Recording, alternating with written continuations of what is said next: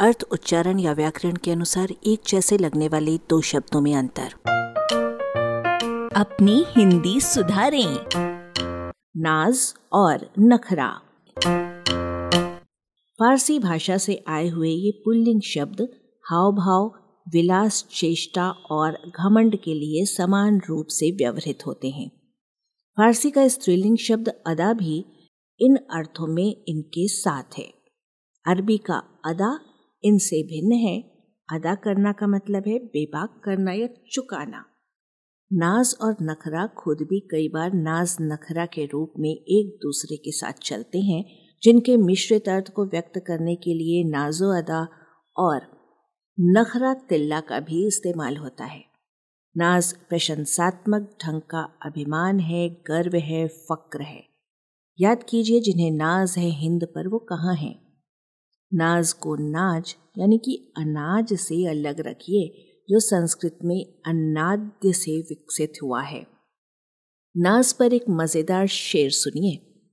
मुझे अपनी शराफत पे नाज है, पर बेवकूफ़ होते हैं शरीफ लोग। नखरा प्रिय को रिझाने के लिए मोहक चेष्टा है, उसमें खुशामत कराने की भावना है।